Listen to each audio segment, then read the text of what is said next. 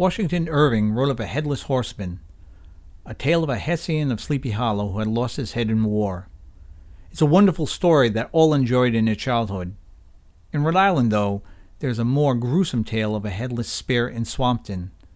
This story may even predate Irving's tale and cause most to shudder in fear when alone on Indian Corner Road. This is Strange History.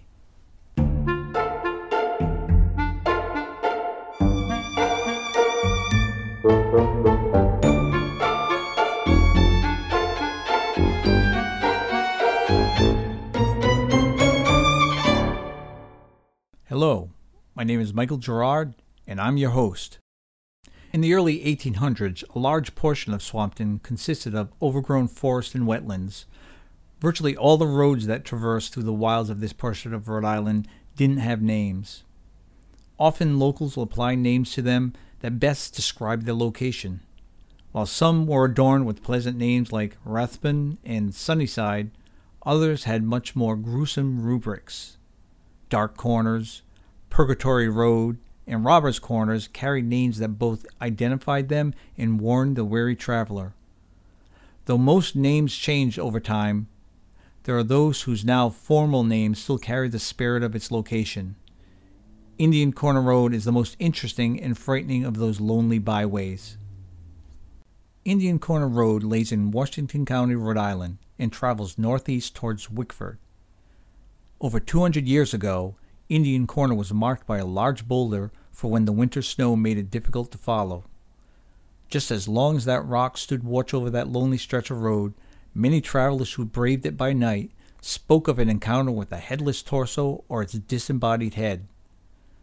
On the evenings, when it was dark and the fog would creep over the edge of the swamps and consume the road, it was said that a headless torso, surrounded by a blaze of blue light, would appear near the rock. It would sway to and fro and begin to rise from the ground with a lurch. Suddenly it would thrust upward into the sky, leaving a trail of illumination in its wake. Though some claim it was the spirit of a young boy, most believed it to be the angry spirit of a Narragansett Indian. This is how the location had gotten its name. The Narragansett Indians who previously lived in Swamptown had been displaced by the settlers. Some local historians speak of a battle in Swamptown during the King Philip's War. They claim that the bodies of the Indians killed during the skirmish had been buried near the rock. On the dark nights, as the moon hides behind the trees and the shadows grow long, some have seen blood flow from under the rock. Though most believe it's due to the iron in the soil, it's still frightening on a dark and gloomy evening. Those who are aware of the daunting history of Indian Corner Road try their best to shun it at night. Those who cannot scurry in haste as to avoid encountering the torso or its disembodied head. On one occasion, though, a local road mender who was not privy to these tales stumbled onto something strange on Indian Corner Road. While walking home, he noticed something peeking out from beneath a pile of leaves in a rain worn ditch. His inquisitiveness drew him over to the gaping hole, where he kicked away the leaves to reveal its content. To his chagrin, he discovered a skull staring up at him from the side of the cavity. Fascinated by his discovery, he decided to take it home with him. When he arrived at home, his wife was furious at his new curio and refused to let him bring it into the house. To appease her, the mender placed the skull on the end of a pole behind the house. That evening, a furious storm came down over the valley.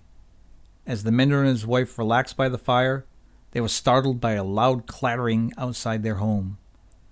Thinking it was just the wind, they settled back into their seats.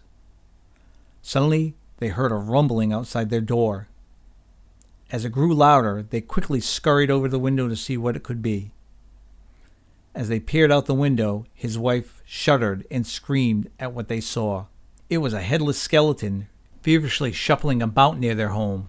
His bones rattled loudly as he appeared to be frantically searching for something.